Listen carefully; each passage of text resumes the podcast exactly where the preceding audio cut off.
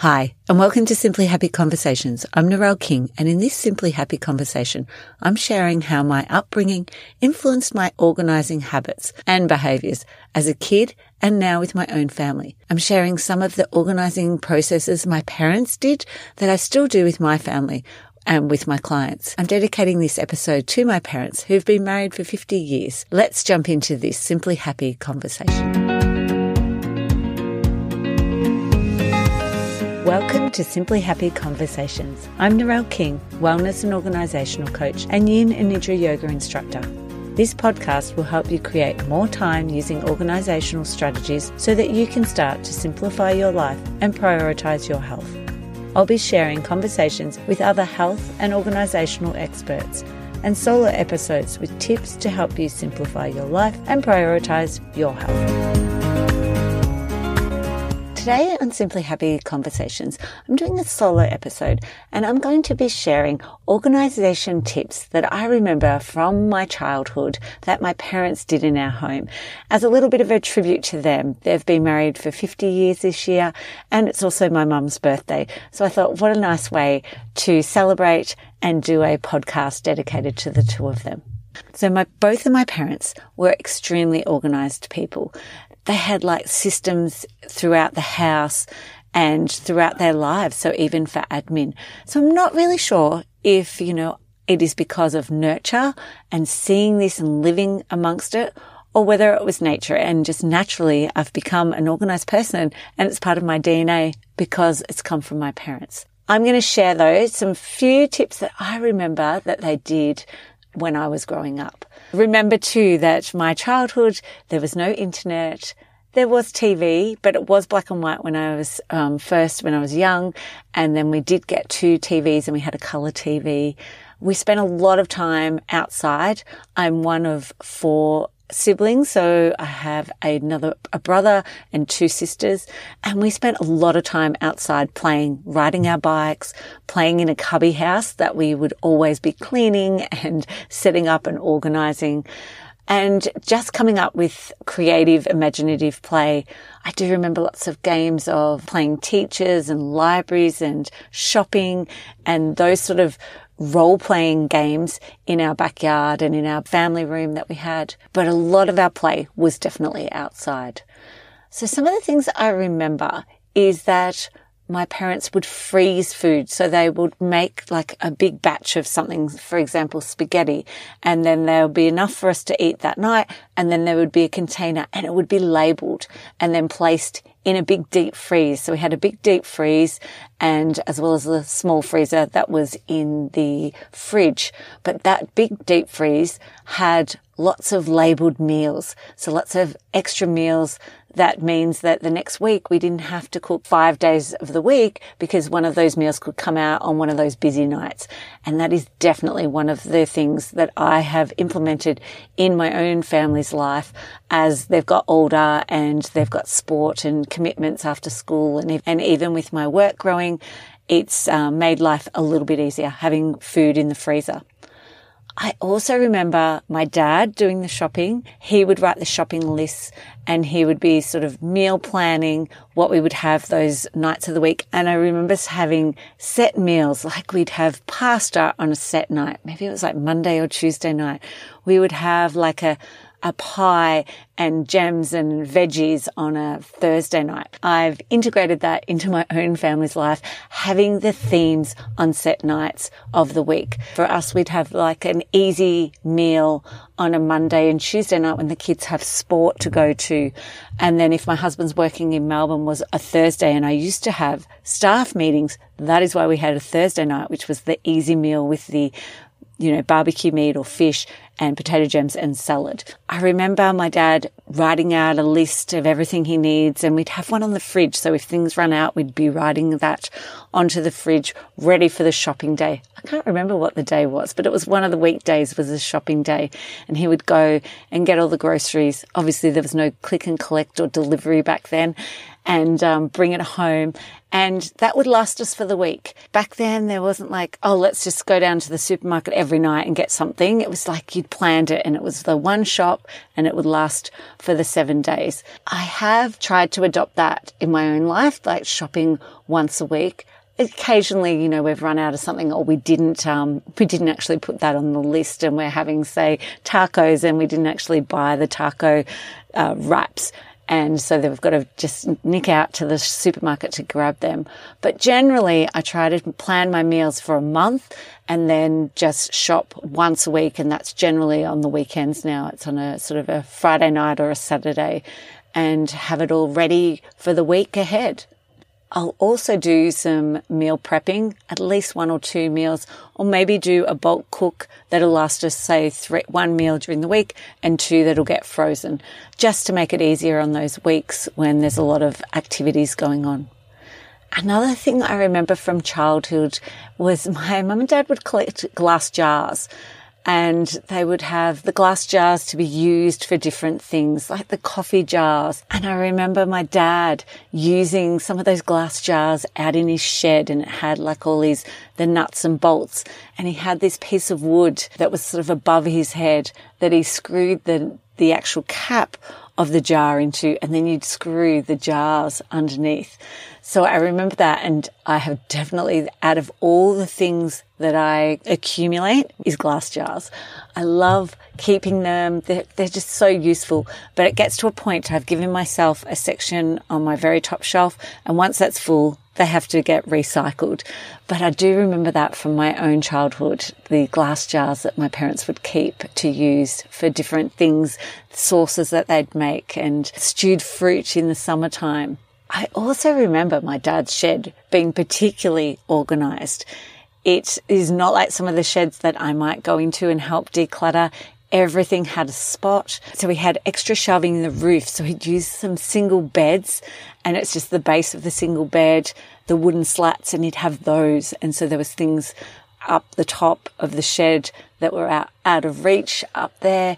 And he had just an old kitchen in there that he had you know, other parts um, stored, and it was a really organized shed. He spent a lot of time out there at night time tinkering away and building things and making things and fixing things for us. My mum also had like a sewing cupboard and I remember that being extremely organized and you know there would be a pile of clothes there that need fixing and there was containers with spare material in it and all the cotton and needles and things like that and I remember for birthdays that we got our own little sewing kit that then used to live in with her sewing machine. I remember my parents' washing system.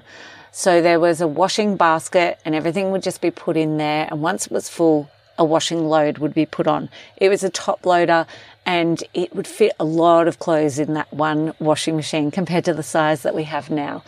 And then it would just be put out on the line. I remember as kids, we would help put it out on the line and then even bringing it in. And then it would be pushed into this cupboard. So underneath the sink was this big cupboard, a double door cupboard and the dry washing would get put in there and then it would be at the end of the week. Obviously when we were smaller, mum would fold all the washing and do the ironing.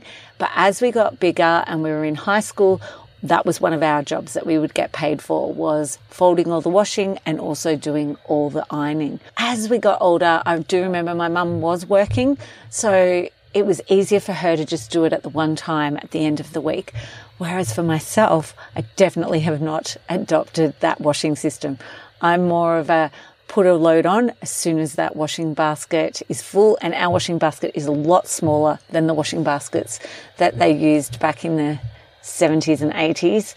And our machine is a lot smaller as well. So there's always at least one load on and out. And then as soon as that comes in, it is folded and put away in everyone's room. So we definitely don't have a washing cupboard. It was like a washing cupboard, we used to call it. And then we would go in there and if we needed something before the washing was being folded, go through trying to find that piece of clothing that you needed. I remember my mum also cleaning our clothes out at the end of each season. So when we would move in from summer to sort of that winter, autumn season, she would go through our clothes and check that we all had enough winter clothes.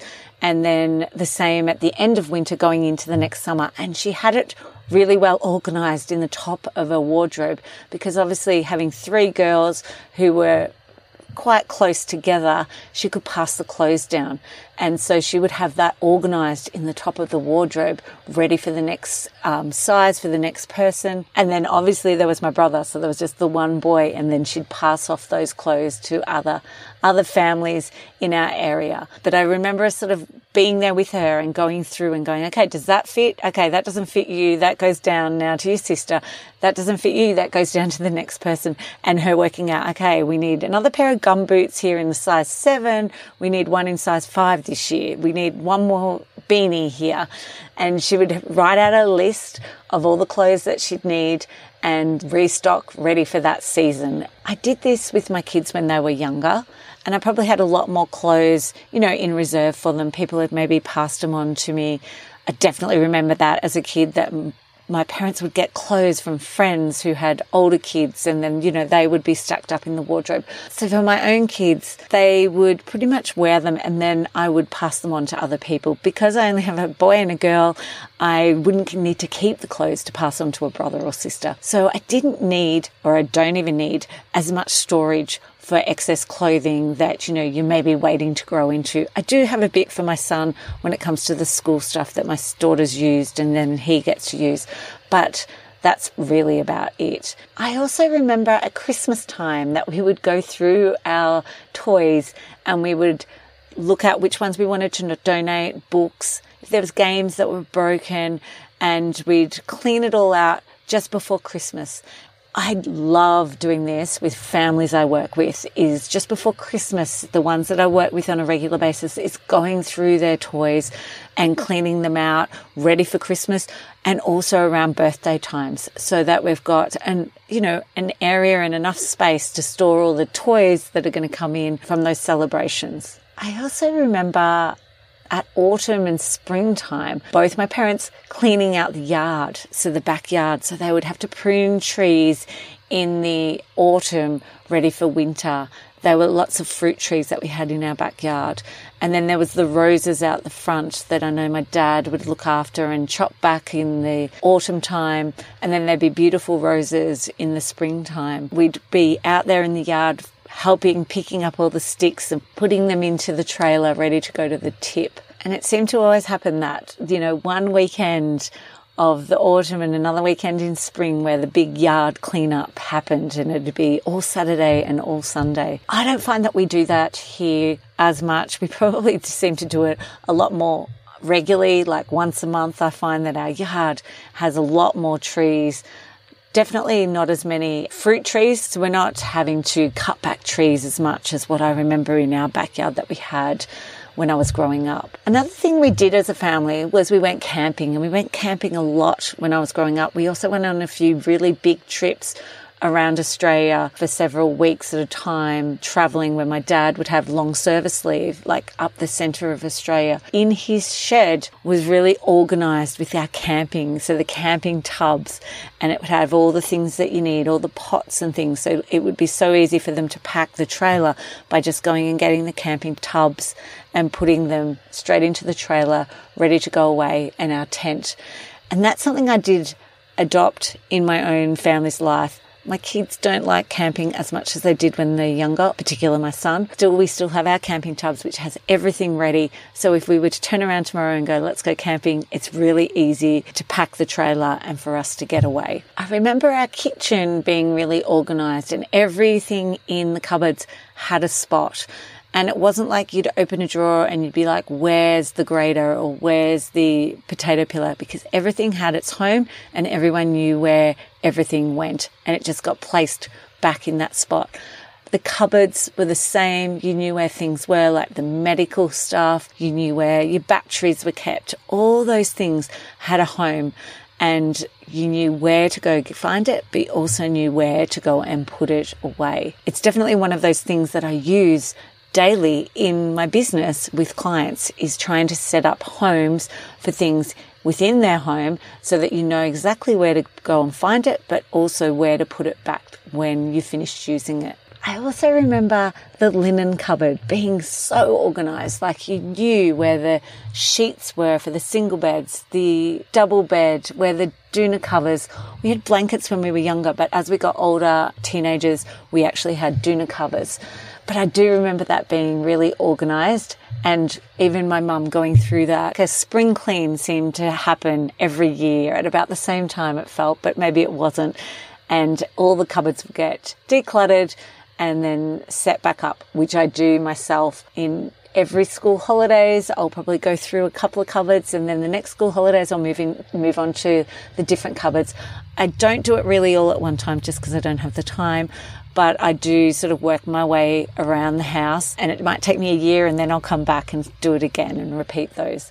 Also, it's great content for social media. Now, when it comes to life admin. I remember as a child, my parents having a calendar. It had, you know, a monthly calendar and it had all the events and they always would fill in what they do or what was coming up onto the calendar. If it's one of the things that they'd say, just go check the calendar. And it was there in our family room. They also had a cupboard in that family room that had all their paperwork organized. And then there was a big notice board that had notes because obviously growing up in the 80s and 90s, you got notes. There was nothing that was emailed or online. And so my parents would have their newsletter and all the notes organized on this big, huge pin board. And our artwork was all shared and placed up there.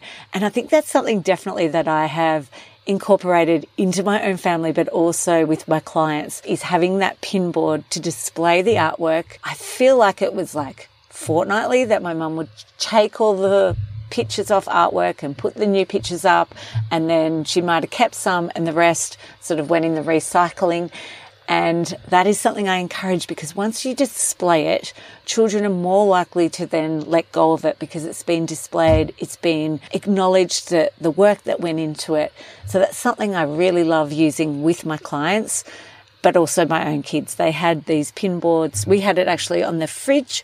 And then when it moved from the fridge, it actually went into their bedroom. And then from their bedroom, generally it went in the recycling. There was only occasionally a few pieces of work that they wanted to keep. And then I remember them having like a writing desk that was sort of near the front door and that had more your stationery and it had all our medical records were all kept in that area. We also have a calendar, a monthly view calendar. The other really nice thing about the calendar is it's become a family tradition. At Christmas time, we take it in turns, the families, my brother and my two sisters' families, of doing the calendar. And it's so beautiful now that our our children, so the grandchildren, are actually designing the calendar. So they have photos of all their nephews and nieces and they design how it's going to look. And then my mum and dad get a copy of that at Christmas time. So it's really beautiful that it's something that they've had when they we were growing up as kids and now obviously we didn't have photos of us when we were growing up it was just the calendar that they bought from the newsagents